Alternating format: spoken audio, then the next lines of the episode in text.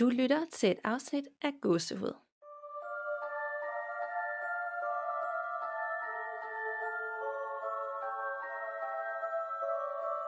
Hej Nanna. Hej Danka. Og sikke en god start, vi har haft, synes jeg, på sidste uge, eller på 2 uger siden. Ja, det har været rigtig dejligt med en masse nye kommentarer og nye folk i gruppen. Og ja, det er dejligt med aktivitet igen, efter det var gået lidt i dvale, da jeg ligesom forsvandt fra jorden for en periode. Men man skal også huske at rose sig selv, når man synes, man har gjort det selv godt. Og jeg er i hvert fald rigtig glad for, at du gider at join mig. Så det er ikke bare mig, der snakker med mig selv, men vi snakker faktisk med hinanden. Ja, jeg synes også, det har været helt vildt fedt. Og til de af jer, der måske ikke har lyttet til det sidste afsnit, eller startet i en helt anden rækkefølge, så får I lige historien kort, tænker jeg. Nanna og jeg kom i kontakt via Gåsehuds Instagram-side. Og siden da så har vi mailet lidt sammen og drukket noget kaffe, og fordi vores interesse for det overnaturlige når samme højde, tænker jeg, så bestemte vi os for at fortsætte det her sammen. Og det er jeg i hvert fald glad for. Ja, det er jeg også. Hvordan synes du, det er gået? Jeg var første gang, og var det lidt nervepirrende og pludselig optag? Ja, det var det. Det var helt vildt nervepirrende faktisk. Jeg var ret nervøs for, at jeg ville gå i stå, eller kludre rigtig meget i ordene, eller et eller andet, og det er der også lidt af, men jeg synes, det gik virkelig godt, og ja, det var en god samtale, vi havde. Det flød ligesom bare. Jeg er enig. Altså, jeg lader i hvert fald ikke noget mærke til med, at du har kludret i det eller noget. Jeg synes bare, det var ligesom, om man bare forsvandt hen i en samtale, hvor man ikke tænkte på, at der blev optaget. Og det er det, jeg godt kan lide, når man snakker med hinanden. For da jeg snakkede alene, så var det jo bare, at jeg sad og kiggede ind i en mikrofon. Og der var jo ikke så meget feedback, før afsnittet kom ud, og så bliver det sådan lidt ensomt. Ja, det kunne jeg forestille mig. Så det er jeg rigtig glad for. Måske skal vi lige snakke om, der er sket noget uhyggeligt siden sidst. Ja, for mig der er der ikke sket noget sådan decideret uhyggeligt. Jeg har haft nogle mareridt, nogle ret ubehagelige mareridt, og jeg har lidt ligesom dig haft lidt ret meget søvnparalyse, eller det vil sige, jeg har oplevet det en del gange, hvor de fleste måske kun oplever det maks et par gange i deres liv. Så har jeg i hvert fald oplevet det over 10 gange eller noget. Og det har kommet sådan i perioder, hvor jeg har været presset, eller været sådan lidt flosset i kanterne og sådan. Og i starten af året havde jeg et par stykker, som var sådan nogle vildt underlige søvnparalyser, hvor at jeg en nat blandt andet vågnede af, at det bankede på døren, og der var nogen, der råbte, det brænder, det brænder! Og så lå jeg der og tænkte, fuck, det brænder, jeg skal ud herfra, og jeg kunne bare ikke bevæge mig jo. Indtil jeg vågnede ordentligt. Ja, virkelig underligt. Og så et par dage efter, så skete det samme igen, hvor det bankede på døren, men så var det så bare nogen fra Kræftens Bekæmpelse, der ville samle ind. Men det var også en drøm. Der var slet ikke nogen fra Kræftens Bekæmpelse, og det tænkte jeg, det er virkelig en mærkelig søvnparalyse i forhold til det ofte, ellers er sådan en dæmon, der står og kigger på en eller noget, ikke? Men det er ubehageligt, hvis man har fornemmelsen af, at det brænder, man skal ud, og så man ikke kan komme ud af sin krop, man ligger bare fastlåst. Ja, det var virkelig ubehageligt. Jeg vidste slet ikke, du havde haft søvnparalyse eller prøvet det så mange gange. Det er da ret mange gange. Ja, det er ret mange gange. Ja, og mange gange også tidligere, hvor det så netop har føltes, som om der stod nogen over mig, mens jeg sov, og jeg kunne bevæge mig og komme væk derfra. Men oplever du også, at det kommer, for eksempel, hvis man har taget en lur om dagen kontra om natten, eller hvordan har det været for dig? Ja, det har det. Men ja, altså jeg har især måske været plaget af det. Jeg har arbejdet rigtig meget om natten før i tiden på spillesteder og klubber og sådan noget. Og så har min søvn jo været helt forfærdelig, fordi min døgnrytme blev fuldstændig vendt på hovedet. Så jeg har været meget plaget af det i de perioder. Så det passer nok meget godt med, at så har jeg måske taget en lur midt på dagen eller et eller andet, og det har været der. Jeg synes også tit, man hører, at det er et eller andet om dagen, som om kroppen sover på en anden måde om dagen. Ja. Den ene gang, jeg havde søvnparalyse, som også var nok, det var også en dagen for mig. Ja. Så det går bare igen i mange af de her fortællinger, når man hører folk har haft dem. Ja. Så det er egentlig meget interessant. Ja, det er så. Men det er da også pænt uhyggeligt, tænker jeg. Det er i hvert fald uhyggeligt, ja. Og så havde det her virkelig forfærdeligt mareridt, hvor jeg drømte, at en af mine venner døde. Han blev kørt ihjel af en bil, mens jeg stod i min have, og han stod over på den anden side af gaden og blev kørt ihjel. Og at føreren steg ud af bilen og prøvede at genopleve ham, men gav op og stak af fra stedet. Og jeg stod bare fuldstændig stille og gjorde ikke noget.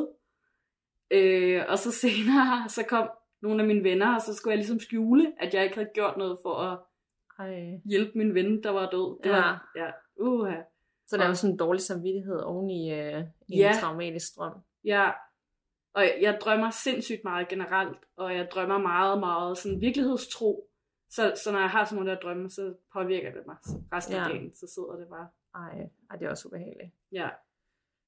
Jeg har ikke oplevet noget konkret, hvilket jeg er glad for. Ja. Jeg har ikke set nogen mennesker rende rundt i min lejlighed eller udenfor. Men jeg kan godt mærke, at vi er gået i gang med det her podcast igen. Jeg havde ligesom en 4-5 uger uden det, og jeg har aldrig sovet bedre. Ej, jeg vil sige, det påvirker også min søvn, og nu påstod jeg ellers jo, at jeg var ret hardcore med det her, men jeg kan godt mærke, at der er lidt flere næver nu, end der plejer at være. Ja. Man er lidt mere opmærksom på alle de der små lyde, der kommer. Især når man sidder og researcher en sen aften, og det er mørkt, og man er den eneste op. Det er tit der, når jeg så skal i seng, så tænker jeg, hvorfor skal du altid vente med det her til sidste øjeblik en sen aften? Ja, præcis. Ja. Og jeg lærer det aldrig.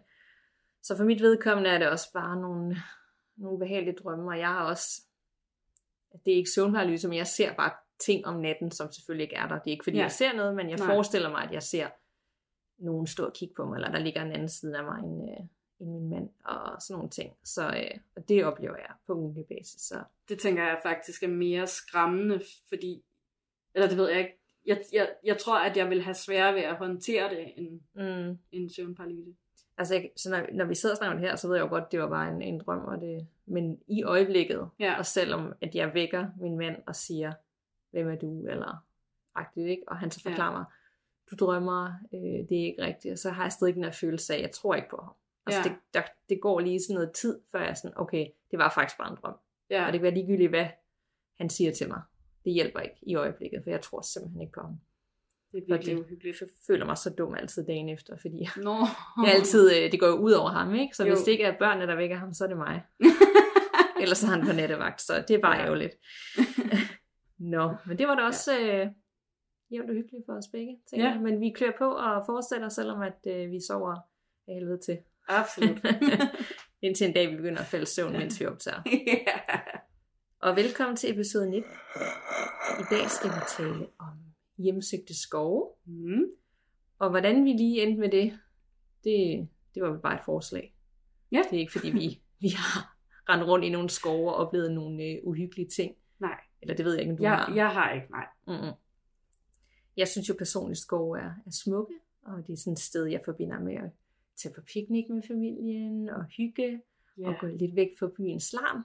Men det er ikke den type skove, vi skal tale om i dag. Nej, det vil jeg i hvert fald ikke anbefale, man gør der. Nej, de her skove er gåsehudsfremkaldende, og de er mørke, og de er efterladte, og nogle gange så er de decideret onde. Eller de ting, der lever i skovene, kan være ondskabsfulde. Så vi har begge to en historie med, eller fortællinger med, om to forskellige steder. Ja. Og vi ved ikke noget om hinandens steder. Nej. Udover titlen, så vi ikke tog det samme, fordi det vil være lidt irriterende. Så vil du lægge ud, Nanna? Ja, det kan du tro. Og jeg skal fortælle om en skov i Rumænien, der hedder Hoia Baciu-skoven. Og den ligger i nærheden af et lidt større område i Rumænien, et lidt større, mere kendt område i Rumænien, der hedder Cluj-Napoca. Den har et areal på ca. 250 hektar, så den er ret stor. Og i folkemunden kaldes den Rumæniens Bermuda-trekant. Den siges at være en af de mest hjemsøgte skove i verden, og har et ry for at have intense paranormale aktiviteter, og at der sker en hel masse uforklarlige hændelser. Der har blandt andet været observationer af spøgelser, uforklarlige skikkelser, ansigter, der dukkede op på fotografier, som ikke var synlige med det blotte øje. Og i 1970'erne blev der rapporteret om en hel masse UFO-observationer. Ja. Besøgende i skoven fortæller ret tit, at de har oplevet den her intense angstfølelse, og også følt, at de var blevet overvåget konstant af noget, de kunne se. Træer og anden beplantning i skoven er fuldstændig som taget ud af en gyserfilm. De er underligt formede og har uforklarlige tørre pletter og brændemærker på stammer og sådan. Så de ser virkelig uhyggelige ud. Ligesom det sådan er brændt ned eller agtigt? Ja, som om der ligesom er noget, der har svitset eller brændt på dem eller noget. Ja. Skoven, den er i sig selv blevet opkaldt efter en hyrde i nærområdet, der forsvandt i området, mens han gik med en flok på 200 får. Og hverken ham eller fårene blev nogensinde fundet igen. Ej, hvor creepy. Ja. Og den siges også at være hjemsøgt af... Måske skal vi lige forklare, at den der lyd i baggrunden var en hund, som jeg passer, som lige rystede sig lidt. Så det var ikke en dæmon, der står bagved dig og kigger på mig. Nej, det var det ikke. Det var en hund. Det var bare en lille hund, som jeg passer i øjeblikket. Ja, men den her skov siges også at være hjemsøgt af spøgelserne af en hel masse rumænske bønder, som er blevet myrdet i skoven for mange år siden. Og deres sjæle er så blevet fanget i den her skov og kan ikke komme ud, og det har gjort dem rasende, så de laver simpelthen så meget ravage i skoven, når der kommer nogen på besøg. Nogen, der har besøgt skoven, siger for eksempel, at de har set lysende grønne øjne midt i en meget tæt tåge, hvor man ellers ikke burde kunne se en hånd frem for, så man lige pludselig har der været sådan det her sæt lysende grønne øjne, der har stirret dem lige i øjnene. Ikke? Ja. Og de fleste mennesker, der bor i nærområdet omkring skoven, de er generelt bange for at fortælle om de historier og myter, der er forbundet med skoven. De er overbevist om, at dem, der besøger den, aldrig kommer hjem igen, så de tør ikke selv gå derind. Men dem, der så har været modige nok til at våge sig ind i skoven og har berettet om, at de har fået fysiske skader på kroppen, når de har været der, det har fx været udslæt, som ikke er kommet af noget, de har ramt nogle planter. De har haft kvalme, de har kastet op, de har fået hovedpine. Nogen har sågar sagt, at de har fået forbrændinger eller skrammer, rifter og den slags. Og generelt så siger folk, at de har den her meget, meget stærke angstfølelse. Og ja, den slags fornemmelser. Det er virkelig skræmmende. Så hvorfor tager man overhovedet ud, tænker man? Ja. Det er ikke lige der, man skal holde picnic med familien. Nej, det er det vist ikke. Man forstår i hvert fald absolut godt, at de lokale i området, de holder sig fra skoven. Ja. Og den første dokumenterede fortælling om den her skov, den kommer fra slutningen af 1960'erne, hvor der var den her biolog, der tog ud i skoven for at tage en masse billeder af området og de forskellige planter og træer, der vokser derude. Men så har han fået en masse billeder af et flyvende skiveformet objekt, der sådan ligesom fløj på himlen over skoven. Og siden da, især i 70'erne, er der kommet alle de her mange beretninger om folk, der har set UFO'er og flere andre, der også har fanget nogen på billeder.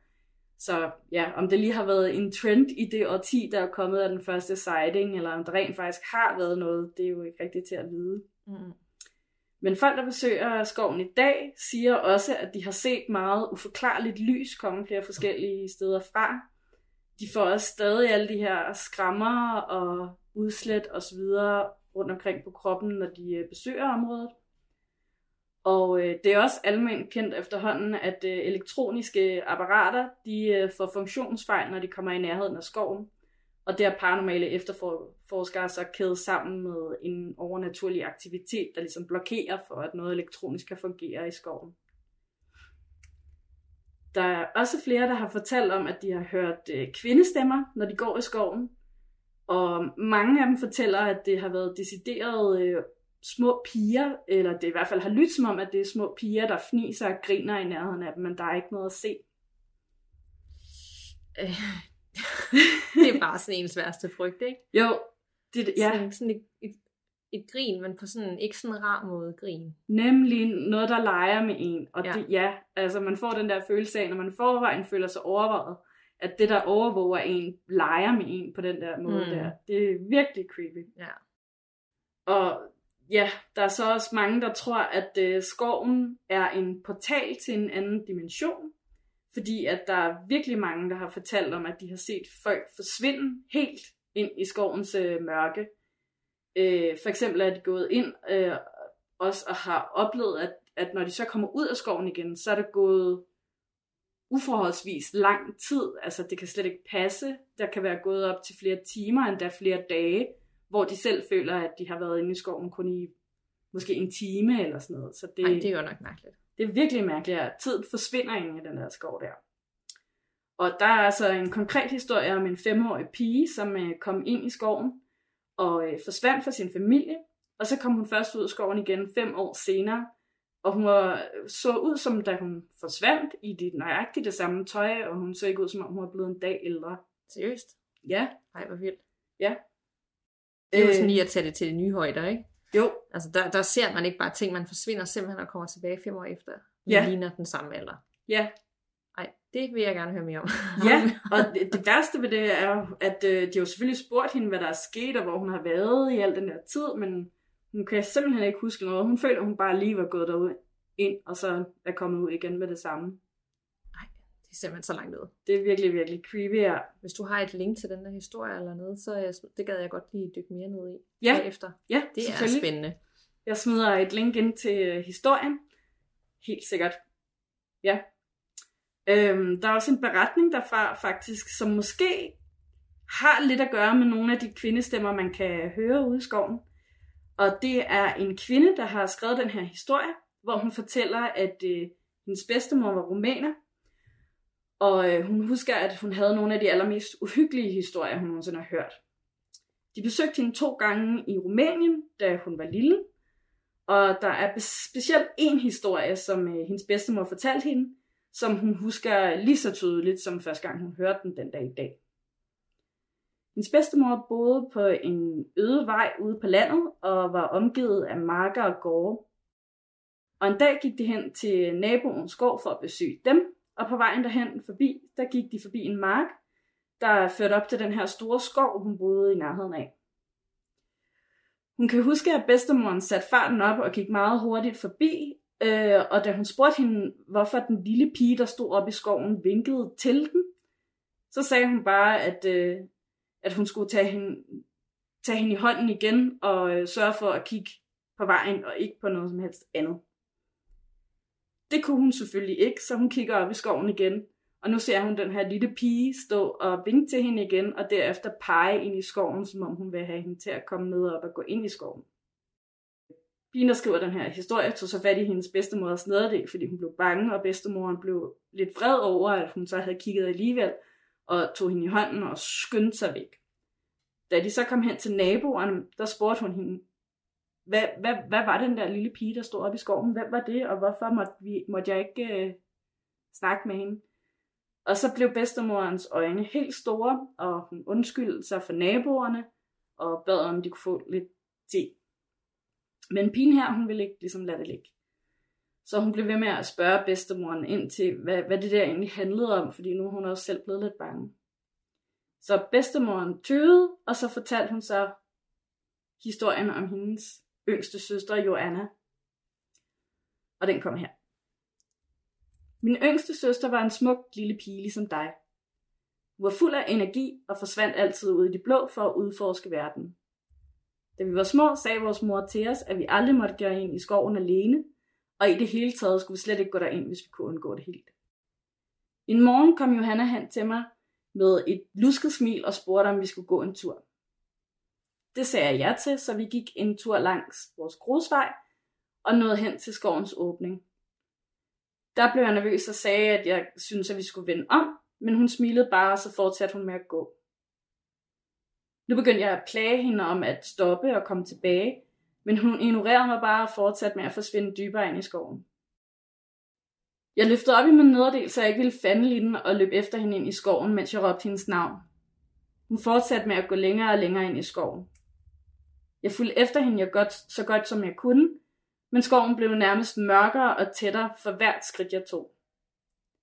Til sidst kunne jeg ikke engang se hendes lille hvide krop mod skovens grønne og brune farver, og jeg bemærkede, at himlen lige pludselig var blevet mørk. Det var mærkeligt, for jeg vidste, at vi kun havde gået i meget kort tid, men på en eller anden måde var dagen ligesom allerede ved at tage slut. Solen gemte sig under træernes kroner, og jeg vidste, at det ville blive mørkt meget snart, men jeg anede ikke, hvor jeg var henne. Jeg råbte efter Joanna igen, men der kom ikke noget svar. Lige pludselig var der fuldstændig stille i skoven. Alle lydene, der ellers havde været der af fugleliv osv., de var helt væk. Det løb mig koldt ned ad ryggen. Jeg gik i panik og begyndte at løbe tilbage af den vej, jeg kom fra. Jeg stoppede først, da jeg så noget lyst midt i træernes mørke. Jeg så en stor lysning, der lå lidt væk fra stien. Jeg ved ikke, hvordan jeg kunne have undgået at lægge mærke til den før. Lysningen var stor og gold og formet som en cirkel, og i midten af den stod min søster. Hun stod i sin hvide kjole, der var blevet mudret for neden og smilede til mig. Jeg kunne se, hun holdt nogen i hånden. Det var en meget høj mand. Han var tynd og bleg og klædt i noget, der lignede et slidt sort jakkesæt, der så mærkeligt stort ud på hans tynde, hårde knogler. Jeg holdt min søsters hånd han holdt min søsters hånd i sin ene hånd, og et gyldent lommeur i den anden. Lommeuret glimtede mod sollyset, og jeg var nødt til at tage min hånd op for ligesom at skærme for lyset. Da jeg flyttede min hånd igen, var jeg pludselig helt alene i skoven, og morgensolen steg langsomt op over træerne. Jeg var helt kold og dækket af dug, og der var frost, som revnede under mine fødder, når jeg gik hen over skovbunden. Skoven blev fuldstændig tavs, og alligevel følte jeg, at jeg ikke var alene. Min søster kom aldrig hjem, og derfor må du heller aldrig nogensinde gå ind i den skov.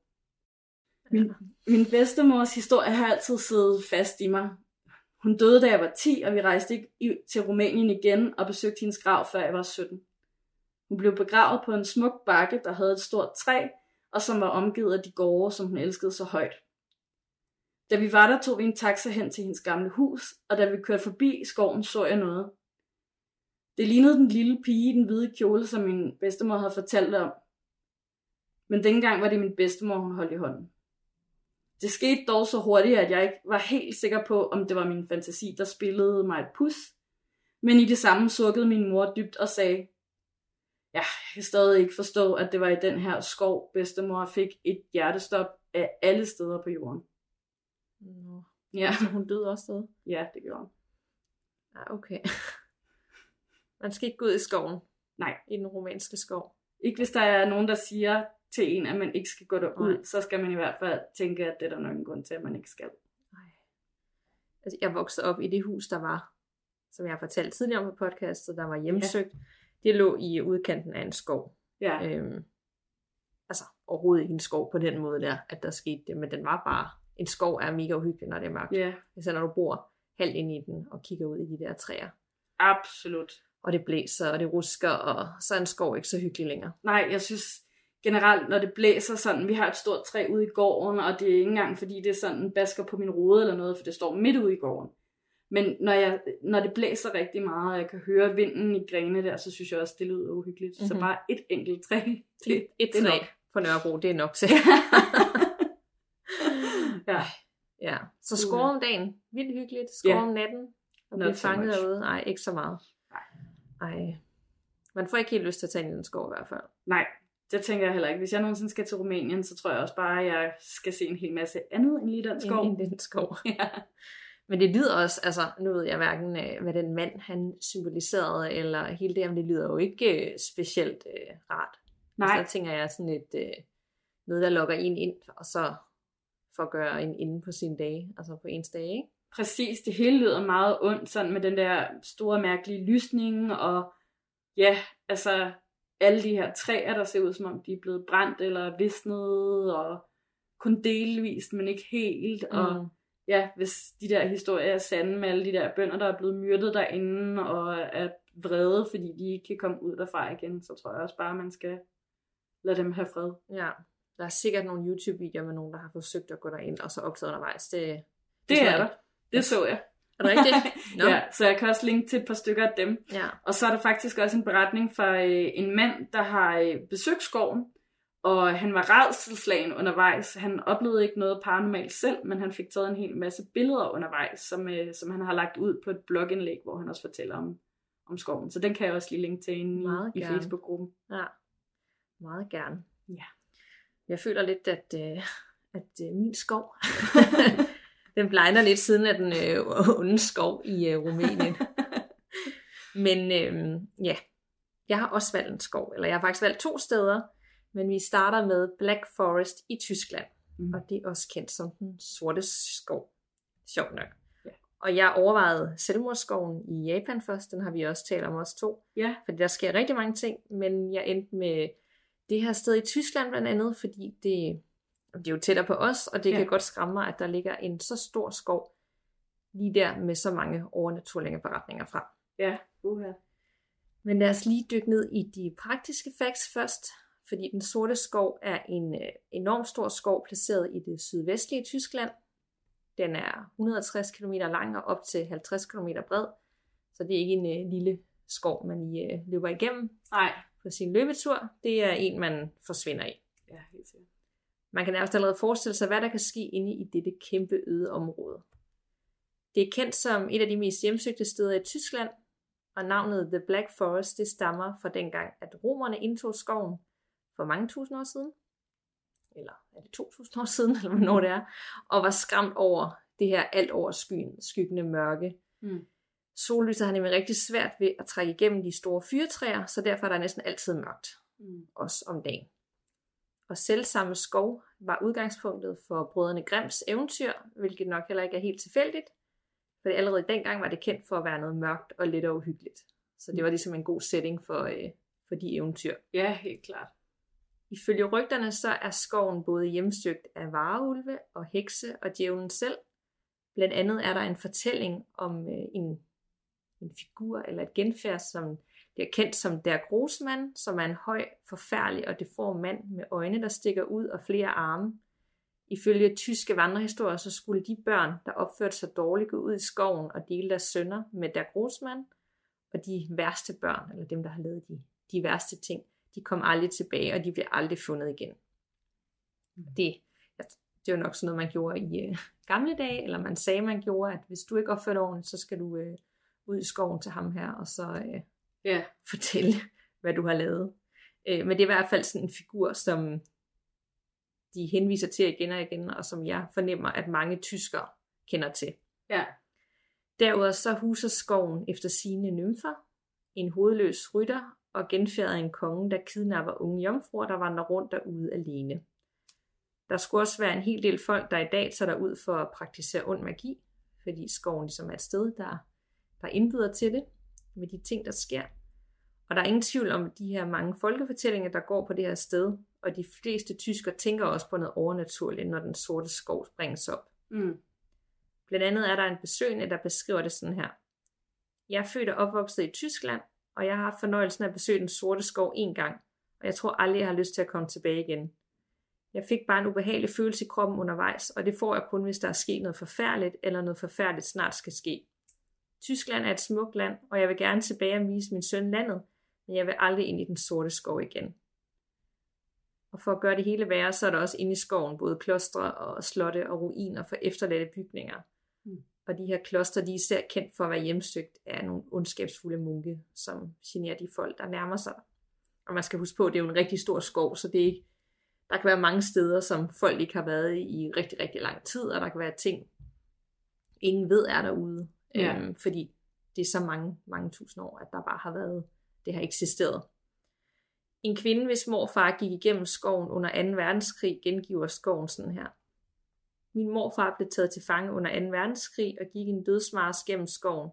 Han sagde, at det var det værste sted på jorden. Han fortalte os børn, at skoven 100% var hjemsøgt, og det var værre end dødsmarchen selv. Så ligesom alle de her folk, der har haft en eller anden encounter med skoven, har bare haft en fornemmelse.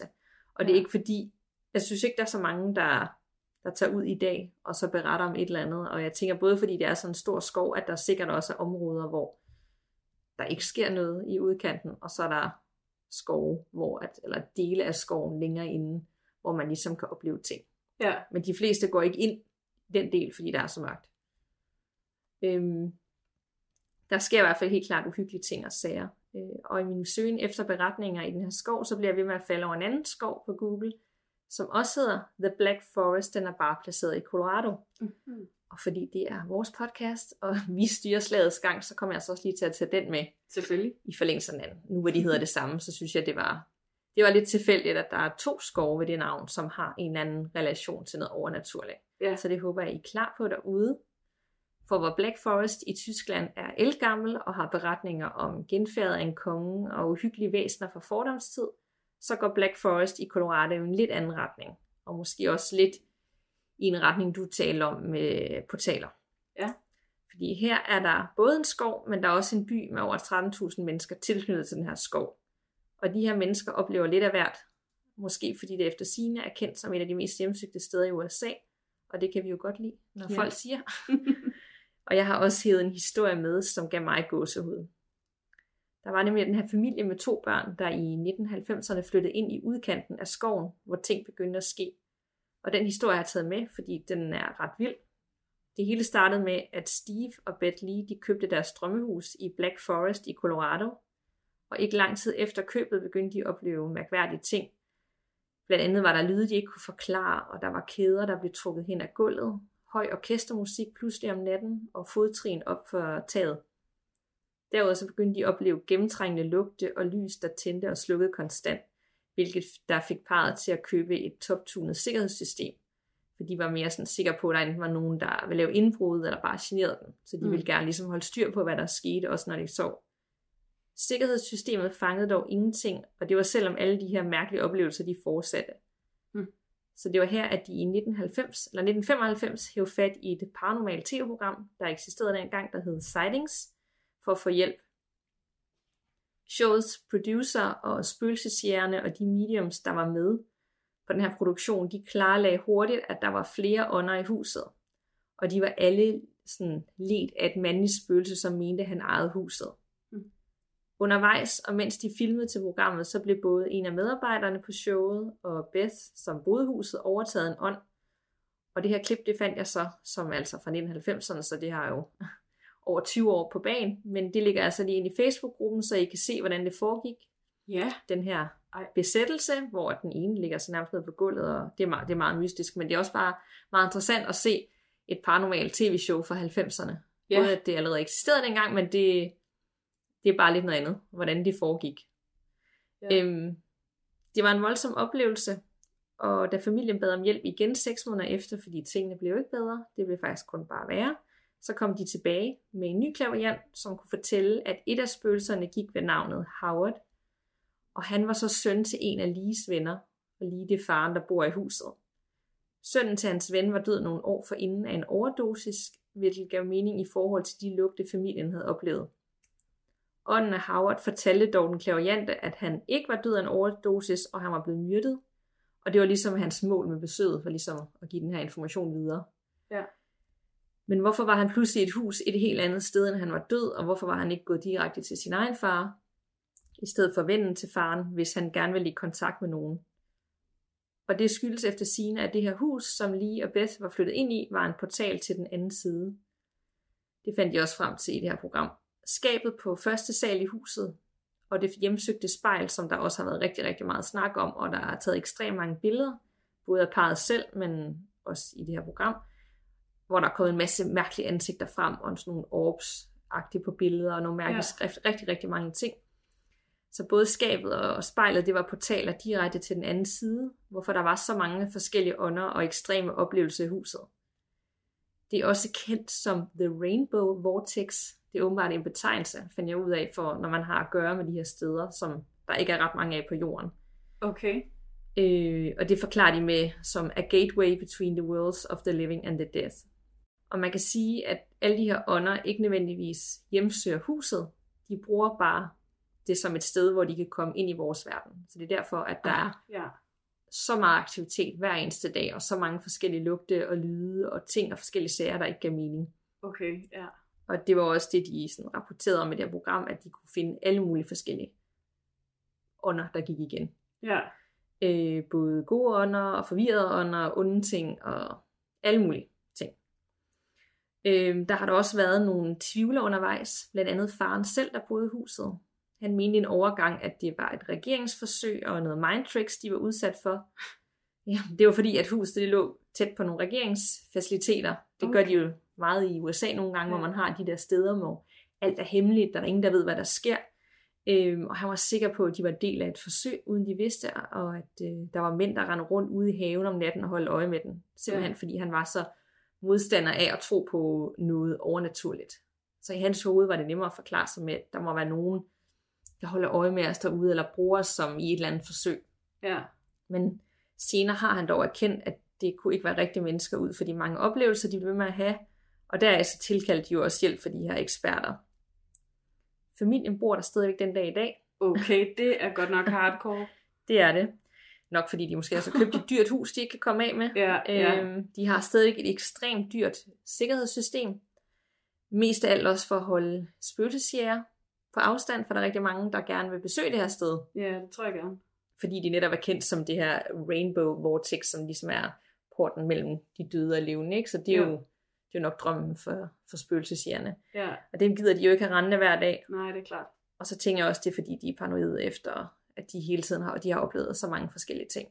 Og det er sjældent, jeg får det sted myrekryb, når jeg læser en beretning igennem, men den her, den var bare skræmmende. Fordi både skoven og det sted, huset ligger, kan jo være genstand for meget mere end et sted, hvor der er bare nogen, der går igen. Ja, altså jeg tænker også, normalt når man hører sådan nogle historier om hjemsøgte steder, så er det jo fordi, det har en eller anden historie, der er bygget op igennem mange år. Men og så kan man på en eller anden måde, og det kan godt være meget slemt og svært og sådan noget, at rense det. Men hvis det decideret er en vortex, en portal ind til den anden verden, altså så er det jo skruen uden ende, for så bliver der bare ved med at komme noget nyt. Det er Præcis. Jo virkelig skræmmende. Præcis, og det er jo også derfor, at ham sønnen til hans ven udnyttede den mulighed for ligesom at få et budskab igennem med det samme. Ja. Og måske, det er jo det første sted, du kommer igennem, ikke? Jo. Ligesom ud i den verden, hvis du stadigvæk har nogle ting, der ikke er afklaret endnu. Ja. Og så var han der jo bare, og så har han jo søgt mod ham. Ja. Men tænk så, der er sådan nogle steder på jorden, hvor at der bare er det sted portaler, ikke? Og der kan bare komme alt igennem. Det er virkelig skræmmende, men altså jeg tænker, hvis det er rigtigt, det hele godt, så selvfølgelig er der jo det. Så må der jo være det et eller andet sted. Ja. Nogle gange, altså når vi tror på det overnaturlige, hvor kommer det fra? Hvor starter det henne? Ja. Er det bare en person, der dør her, og så bliver de der? Eller er der en anden side, og hvornår bestemmer man sig for, at man bare går videre, og aldrig nogensinde bliver til en ånd, som har nogle uafklarede ting? Eller, altså, hvordan fungerer det? Ja. Det kan vi jo snakke om i 5 timer. Ja, nemlig. Altså, er det energier? Er det deciderede sjæle? Eller... Ja. Altså, det er også lidt ligesom, hvis folk de, bliver besat. Nogle gange har man hørt om sådan nogle besættelseshistorier, hvor de har flere ånder i sig. Ja. Du ved sådan, de var besat, og de fandt 20 forskellige dæmoner eller ånder, som var inde i den her person, ikke? Ja. Og det oplever de bare på en anden måde. Jeg tænker, det er, altså... Jeg tænker et eller andet sted, det er lidt uhyggeligt at vide der. Det kan jo også være, at de på en eller anden måde er blevet påvirket af det, eller man har hørt om nogle historier, hvor nærmest holder på den, ikke? Altså, uden de ved det ubevidst, så bliver de bare holdt i det her sted. Ja. Og det er også dem, der boede i huset, eller dem, der solgte huset til den, havde også oplevet noget. De sagde det bare ikke. Så har de nok ikke fået solgt huset. Nej, det... Men det var også, altså det... hvad var det, jeg gik og lyttede til? Nej, det var faktisk 20 Girls, One Ghost, et afsnit, jeg lyttede til, der handlede om nogen, der var flyttet ind i et hus, hvor de har fundet ud af, at der var nogen, der var blevet dræbt der. Ja. Og så snakkede de nemlig om, hvordan lovgivningen i USA var, at man skal oplyse en potentiel køber om, at der er begået et mord i huset, hvis der er det. Men ellers er du ikke nødt til at oplyse om, hvis der er nogen, der bare er død i huset. Nej. Så det skal du selv finde ud af. Og hvis der så ikke ligesom... man har fundet ud af, at den her person, der døde i huset, rent faktisk er blevet dræbt, så behøver de ikke at oplyse om det. Så, Eller hvis de har haft et møde med noget uforklarligt, så behøver de heller ikke oplyse om det. Nej, nemlig. Nej, det er der ikke nogen... Nej, det er langt ud, som du ved. Man ved aldrig, hvad man køber. Nej, det gør man ikke. Jeg har faktisk også altid googlet min nye adresse, hver gang jeg har flyttet et sted hen, for at se, om der ligesom har været noget i nærheden, jeg skulle holde øje med. Ej, det er creepy. Ja, det er... Ja. Så det var historien om Black Forest i Tyskland, som er mere sådan beretning om noget rigtig gammelt, og konger og hovedløse rytter, og så lidt mere nede her, som egentlig ikke har sin oprindelse i noget, der er sket, men mere bare på en eller anden måde er blevet genstand for et sted, hvor rigtig mange ånder ligesom går igennem. Og de oplever også ting i dag desværre stadigvæk, med døre, der åbner og lukker hele tiden, og apparater, ligesom du snakker om elektroniske apparater, der ikke fungerer på samme måde, og ting, der forsvinder, brandalarmer, der starter pludselig og stopper igen, og skygge mennesker, lyde, alle mulige forskellige farvede lys, som også lyder som det er mere end bare nogen, der går igen, fordi det er så meget forskelligt, og enormt mange sightings af ånder af forskellige slags. Altså for dyr til alle mulige slags. Ja. Øj, det er virkelig vildt, hvad mennesker kan vende sig til af ting og sager. Præcis. Så ja, det var vores 2 skovhistorier. Ja. Nu skal vi på skovtur måske snart, eller andre, der har lyst til at... Jeg ved ikke, om der er nogle danske skove, som har nogle fortællinger. Nej, det kunne være vildt fedt at høre, hvis der var nogen, der havde oplevet noget ude i en skov. Vi fik også lige vækket hunden med vores fortællinger. Ja, han tripper lidt rundt i baggrunden og ryster sig lidt og kigger lidt i potteplanterne og sådan. Men det kan være, at vi skulle videre til ugens lytterhistorie, for vi har endnu engang nogen med. Vi har hele 3 med igen, og jeg ved ikke altid, om det... Nu kommer hun med legetøj. Den vil gerne lege. Den har ikke lyst til at være alene. Men om vi skal... Og nu kom hjemmeisbilen også. Ej, hvor hyggeligt, ja. En hund og hjemmeis og hjemmesikker skov. Jamen, det er helt fristet, fordi det er så varmt, og solen skinner i dag. Og, Ej, vi har 3 historier med. Ja. Men det er også de sidste 3, vi har. Så nu er det, at man skal sende sine beretninger ind til gåsehudpodcast@gmail.com.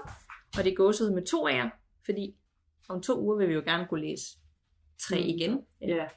Hvad vi nu har. Præcis. Så send den ind til os, så vi kan få læst endnu flere op, og også lave flere lytterberetninger. Ja, tak. Det kan være, du vil starte med den første beretning, som vi har fået på mail. Ja, og det er fra Ane, som skriver: Hej Danica, jeg skrev mine beretninger til dig for ganske få uger siden, og ret forbavsende har jeg haft 2 overnaturlige oplevelser siden da, som jeg selvfølgelig vil dele med dig og de andre lyttere. For godt 6 måneder siden flyttede min kæreste, jeg og vores lille søn på 10 måneder ind, hvor vi bor nu. Boligen er en gammel gård, som har hørt til en mølle, som vi bor klods op ad. Selve gården er opdelt i 4 lejemål, og vi bor i det ene i stueetagen. Hele gården emmer af sjæl og er virkelig smuk og gammel. Jeg ved ikke præcis, hvornår den er fra, men det må være mindst 3-4 generationer siden den blev bygget. Selv samme dag, som jeg sendte første e-mail til dig, sad min kæreste, jeg og vores søn og spiste frokost ude i køkkenet. Indenover vores søns puslebord, som er på hans værelse, har vi en uro, som er fra da min lille søster var lille, så den er cirka 20 år gammel. Den er akkurat lige gået i stykker, og det har særligt jeg ærget mig meget over. Nå, men vi sidder og spiser, da uroen pludselig begynder at spille. Jeg er så glad for, at min kæreste også hører det, og at det ikke bare er mig, der føler, at jeg hører syner. Vi kigger meget undrende på hinanden, og jeg rejser mig for at gå ind og se efter. Ingenting. Absolut intet, hverken at se eller høre ved uroen. Vi hørte det begge to, og det skete, men hvordan og hvorfor ved vi ikke. Anden oplevelse skete for et par timer siden, fra jeg sidder og skriver denne e-mail til dig.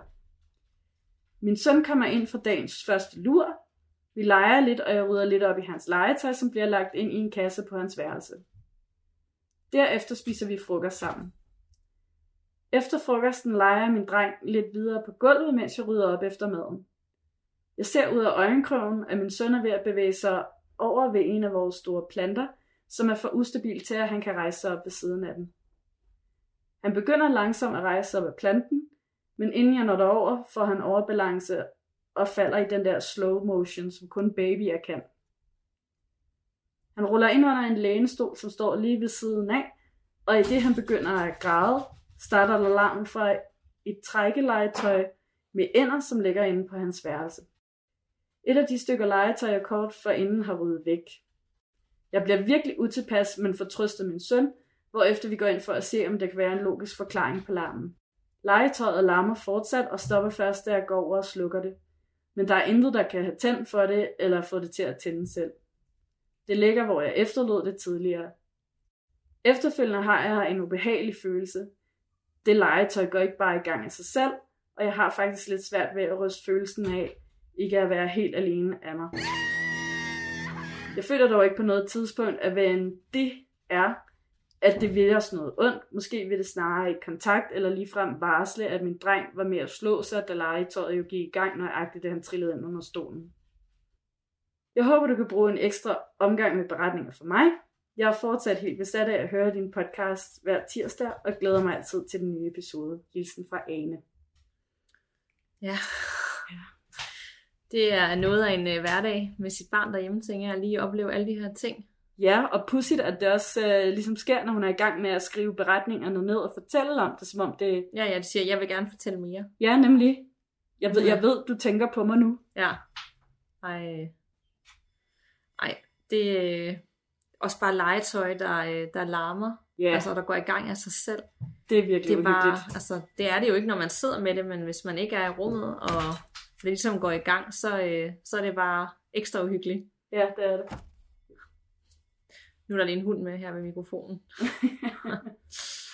Den vil gerne have selskab. Ja, yeah, han keder sig. Ja. Ej, det er 100% et eller andet ting her, der prøver at fortælle noget og sige, det er der. Og det kan være et familiemedlem, der passer på en. Eller... Ja, det kan jo sagtens. Det behøver, jeg tænker heller ikke, det er noget ondsindet, men derfor kan det jo godt stadig være ubehageligt. Ja. Og så har vi fået 2 beretninger via Instagram, som jeg vil læse op nu, og vi starter lige med den første her. Hej Danica, jeg er vild med gåsehud. Jeg tør kun høre det i S-toget eller lignende, hvor der er andre.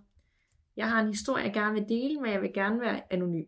Og det må man selvfølgelig altid gerne. Selvfølgelig, så sørger vi for ikke at nævne nogen navn. Skyggeepisoden mindede mig om 2 oplevelser, jeg havde, da jeg var barn.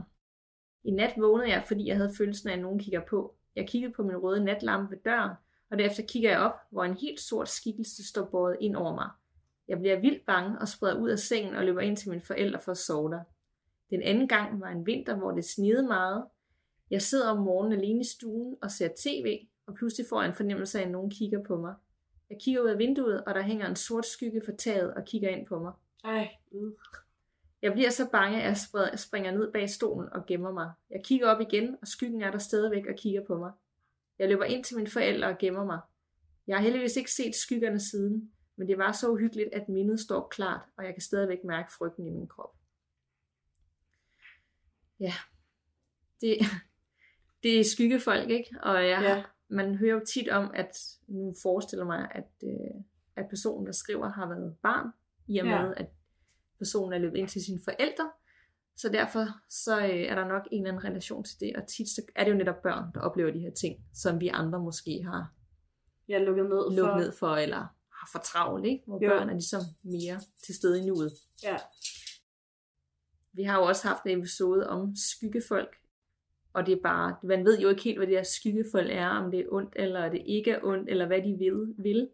Men det er bare mega skræmmende. Helt vildt, og det virker som om, at det er noget ondt. Det kan det godt, i hvert fald på en eller anden måde, ikke? At det bare er så sort. Og også efter hvornår var det, vi havde om skyggefolk? Det var helt tilbage i starten, at der var mange, der skrev, Gud, det har jeg da også oplevet. Jeg har bare lidt vidst, hvad det var, eller kunne sætte ord på. Men nu ved jeg, at det var skyggefolk, jeg så, da jeg var barn dengang. De der sorte skikkelser uden et defineret ansigt. Jeg har aldrig set en skyggeperson. Har du? Nej, 7-9-13. Altså, fordi det vil også skræmme livet af mig. Jeg har set, sådan når jeg har været alene også, så har man set en skygge af noget, der bevægede sig. Men man har altid godt kunne bortforklare det med et træ uden for vinduet, der har blæst lidt i en retning, eller et eller andet andet, ikke? Ja. Ja, eller have følelsen af, at man lige kigger sig over skulderen, der var et eller andet, der lige bevægede sig forbi. Altså det, men man tager jo altid den logiske udvej, jeg tænker, det var jo bare min egen skygge, eller et eller andet. Altså, nemlig. Uden man selvfølgelig ved det ikke, men man kan godt få fornemmelsen af, at det var lidt mærkeligt. Ja. Så det var den ene beretning, jeg havde på Instagram, og når folk sender på Instagram, så er det som regel lidt kortere. Det er også derfor, jeg tænkte, vi kunne tage den med i forlængelse af den, vi havde på mail. Klart. Så har jeg en til her, for Line, og der står: Hej Danica, tak fordi du fortsætter podcasten. Jeg elsker at kunne høre gåsehud, når jeg er på vej på arbejde om tirsdagen. Da du har talt rigtig meget om søvnparalyse, har jeg 2 oplevelser, som jeg gerne vil dele med dig. Den ene er en oplevelse, min mand har haft, og den anden er en, jeg selv har haft. Du får den første, som er min mands oplevelse her. Min mand og jeg var flyttet fra en lejlighed til et lille byhus i Kolding. Vi havde ikke nået at samle alle møbler samt at stille alt på plads, så første nat sov vi på en luftmadras i stuen. Det var i sommermånederne, og da vi ikke havde nået at få opsat gardiner for vinduet ud til gaden, lyste gadelygterne ind af vinduerne og op på den væg, hvor luftmadrassen lagde sig op til. Min mand fortæller, at han vågner ved at siden af mig på luftmadrassen. Han kan ikke bevæge sin krop, og han ligger på siden med ansigt ind imod væggen. Han fornemmer nogen i rummet, som jo var vores stue på det tidspunkt. På væggen ser han skyggen af en hånd, som skal til at gribe ud efter ham. Han fortæller, at han ikke kunne skrige, i det hånden rykker på sig, og griber hurtigt fat i ham og hans skygge på væggen. Jeg vågnede ved siden af ham, da han siger væsende lyde. Jeg får puffet lidt til ham, og hans krop vågner. Han er forvirret. Han fortæller mig om sin oplevelse, og vi kigger huset igennem, inden vi prøver at lægge os til at sove igen. Klokken var nok omkring 4, og vi skulle begge op på arbejde dagen efter. Min historie udspiller sig faktisk i den lejlighed, vi boede i, inden vi flyttede ind i byhuset. Jeg har før oplevet søvnparalyser, men jeg har aldrig været bange for den. Jeg er en, som drømmer meget og meget intenst, og min drømme er fyldt med følelser, og jeg skal tit bruge lidt ekstra tid om morgenen for at komme af med nattens følelser og hændelser. Min mand og jeg sover længe den morgen, hvor jeg oplever søvnparalysen. Jeg drømmer en meget mørk og dyster drøm, og lydene fra drømmen bliver mere og mere realistiske, og det er som om jeg vågner ved, at lydene er i baggrunden. Jeg hører en ret voldsom trampen i vores stue, hvor jeg nærmest hører noget dæmonisk brummen. Jeg er i min tilstand ikke i tvivl om, at det er djævlen, jeg hører og mærker, og det lyder virkelig skørt, men jeg var ikke i tvivl.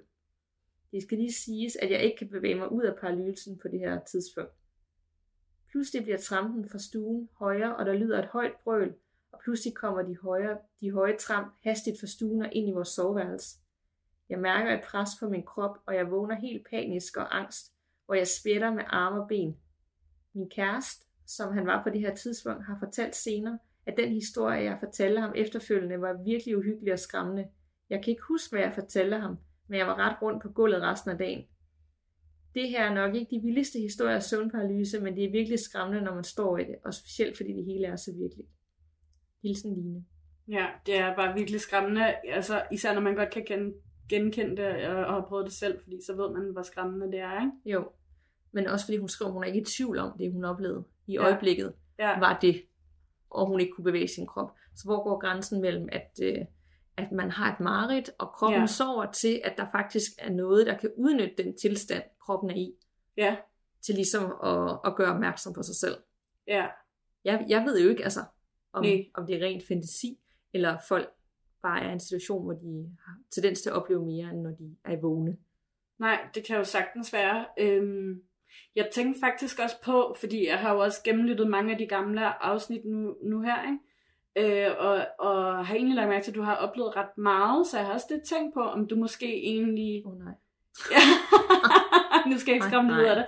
Men at du egentlig sådan godt kunne, hvis du selv ville åbne, hvis du selv havde lyst til at åbne mere op for det, så ville du måske godt kunne ligesom opleve noget mere, for du har oplevet ret mange ting.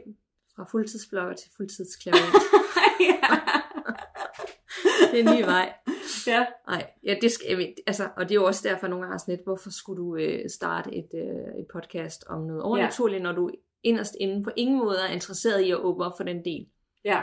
Og det er jo ligesom, det er spændende, og jeg vil godt se det udefra, men jeg vil heller ikke have det for tæt på. Nej. Men jeg tror, du til dels har ret, og der er også nogle af min familie, der har set ting og har en gave, nogen mere end andre. Så det kan jo sagtens være noget, der ligger på en eller anden måde til familier. Det er jo tit, når nogen har oplevet noget i familien, så har forældrene også, eller mormoren, eller et eller andet, præcis, om det er noget, der kan gå igen. Ja, sagtens. Jeg har ikke nogen i min familie. Jeg har endda spurgt nu her, fordi at jeg tænkte, kunne der være nogen, og hvis der var det, så havde det nok været min farmor, men der er ikke nogen, der kan huske, at hun har sagt noget om det, så jeg tror ikke, der har været noget i min familie. Ellers så vil de bare ikke indse det, eller ja ligesom har glemt den. Ja. Altså jeg tror, i bund og grund, så kan vi alle sammen træne os til at arbejde mere med den del, og sådan mere det spirituelle, og åbne op for nogle ting, hvis man er villig til det. Og nogen er jo så helt lukket, og uden at de er bevidste om det, og så er der andre, der måske opsøger det, og så kommer det lige så stille. Ja. Jeg tænker også, at når man sidder og snakker om det her, og researcher og fokuserer på nogle ting, altså så er vi også så på en eller anden måde villige til os, og i en proces, hvor man siger, jeg er åben, så det vil ikke chokere mig, hvis at der skete et eller andet, altså inden for det næste års tid, hvor man tænker, okay, det er random, når man lige... Jeg håber det ikke, altså bare det ikke er noget hyggeligt. Jeg vil sige, at jeg er blevet mere tough efter alt det her, så... Yeah. Så længe det ikke er, du ved, skyggefolk, eller The Hatman, eller et eller andet ondt, altså. Selvfølgelig har jeg ikke lyst til at se nogen gå igennem min gang om natten, men så længe det ikke er ondt, så må jeg bare acceptere det her med, og så har jeg da om noget en beretning klar næste gang, vi så optager. En helt personlig beretning, ja. Præcis. Nej, den var skræmmende. Ja, det var. Den der søvnparalyse, det kræver et helt afsnit, det kan jeg mærke. Ja. Der er meget at sige. Det synes jeg også, vi skal lave. Som altid, og fordi vi elsker at lave det her, så må I meget gerne gå ind i podcast-appen og smide en bunke stjerner, hvis I nyder at følge med. For det bliver kun sjovere, jo flere der lytter med, så kan vi bruge endnu mere tid på det, og vi kan dele flere lytterhistorier, og vi har endnu flere folk, vi kan snakke overnaturlige ting med. Ja, tak. Og så tænker jeg snart, at vi skal i gang i vores egen overnaturlige byvandringer. Ja. Hvis du snakkede lidt om, det kunne være fedt. Og det ligesom kunne være super fedt at prøve at lave sådan en selv, og du har fortalt, at du har kigget lidt på dem, men at de bliver hurtigt booket, og man skal være virkelig, virkelig hurtige, og de er booket langt ud i fremtiden. Så det er det. Ja, både de der morgåder, hvor det er sådan noget true crime, men også spøgelsesvandringerne. Og nu er det jo København, jeg har kigget på. De er sikkert andre steder i landet, ikke? Men der er 2-3 måneder ude i fremtiden, der kan de nemt være udsolgt. Ja. Så der er jo tydeligvis ikke nok. Nej, åbenbart ikke. Det kunne da være vildt fedt, hvis vi på et tidspunkt kunne lave en. Så hvis der er interesse for det, så er det da i hvert fald noget, jeg godt kunne tænke mig at kigge mere på. Jeg er klar. Du har også vi kan team op med enten en eller anden ekspert, eller en, der på en eller anden måde har noget med det overnaturlige at gøre, og tror på det, og ved noget om fortællinger mange, mange, mange år tilbage. Helt sikkert. Det kunne være fedt. Yes, det kunne det. Og med det sagt, så tænker jeg, at vi skulle hoppe direkte til ugens gåsehedstip. Ja. Skal jeg starte? Det må du gerne, ja. Jeg har taget en film med i dag, som er en ny horrorfilm på Netflix, som har et hav af kendte skuespillere, og som jeg faldt over den anden dag. Den hedder The Silence. Aha, ja. Har du set den? Nej, det tror jeg ikke. Men har du måske faldet over den derinde? Ja. Og ud fra titlen, så minder den måske både om A Quiet Place og Bird Box, som begge to er vildt populære. Har du set nogle af dem? Ja, jeg tror faktisk, jeg har set dem begge to. Ja. De handler jo begge to egentlig lidt om, at man skal være stille. Ja. Og det kunne man også tro, at den her vil gøre, men de er faktisk alle sammen vidt forskellige på hver deres måde, og de er alle sammen også baseret på forskellige bøger. Okay. The Silence, den handler om starten på jordens undergang, som menneskeheden endnu gang er skyldig på, som det som regel er i den her type film. Yeah. På en eller anden uheldig måde, så er der blevet åbnet op for nogle forhistoriske væsener, som begynder at terrorisere menneskerne. Og slå den ihjel selvfølgelig. Ja. Og der bliver jo færre og færre mennesker, og dem, der er tilbage, de skal jo selvfølgelig overleve, og der er ikke så meget af verden tilbage. Så det handler simpelthen bare om at undgå den for alt i verden, og det lyder måske sådan lidt, hvad fanden er det, men det fungerer godt, og instruktøren, der står bag os, instruktøren bag Insidious, og Annabelle, og The Conjuring. Og det er godt. Ja, og det kan man måske godt fornemme i The Silence, selvom den ikke nødvendigvis handler om noget overnaturligt, så bare den måde, den er lavet på, og chok-effekterne og det hele. Ja. Og den er spritny derinde, og den ikke er klar. Hvis man har Netflix, så er det bare at kaste sig ud i den.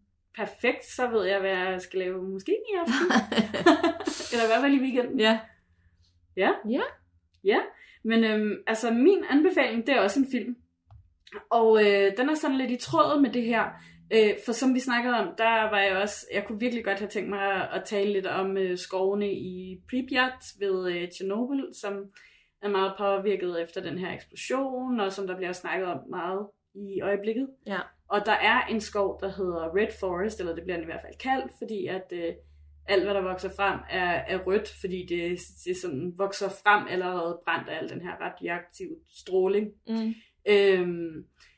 Så i tråd med det, der anbefaler jeg en film på Netflix, der hedder Chernobyl Diaries, som handler om en dark tourist gruppe, eller nogle unge, der i hvert fald samler sig i sådan en dark tourism gruppe, og tager ind til Pripyat, uden at få lov til det, men bare sådan med en lokal guide. Og så bliver de fanget der, og skal kæmpe sig ud af det, eller i hvert fald prøve at komme derfra, men det kan de ikke, fordi at de bliver jagtet af ting, de ikke kan se. Den er virkelig, virkelig uhyggelig. Det er ikke et mesterværk af en film, men det behøver det heller ikke altid være. Nej, nemlig. Altså, jeg synes, den havde mange af de der jump scares, og jeg havde tænkt, at det ville være en rigtig dårlig film, så jeg var ret positiv overrasket, da jeg så den. Så den kan jeg godt anbefale. Spændende. Jeg har faktisk set derinde, men jeg troede sådan lige ud fra titlen, det var en eller anden dokumentar. ja. Om hele det her. Og der er jo så meget om Chernobyl lige nu, og også den der hitserie fra HBO, som alle ser. Ja, den er også god. Har du fået set den? Nej, jeg har ikke startet på den, men jeg vil gerne se, at jeg tænkte, det var et eller andet, du ved, en dokumentar, der gik bag, men jeg vidste faktisk ikke, det var en film, så det lyder som noget for mig. Ja. Fedt. Så er der noget at gå i gang med. Og til jer derude, der har I også 2 nye film, hvis I ikke allerede har set den. Og hop på, så man kan ligesom holde fast i den her uhyggelige stemning, vi forhåbentlig har skabt. Ja. Og hjemme i smiler og hunden, for ligesom at ikke gøre det for uhyggeligt. Nej. Men det var det, vi havde for i dag. Ja. Og vi lyttes ved. Og pas på derude. Man ved jo aldrig, hvad der venter bag den næste dør.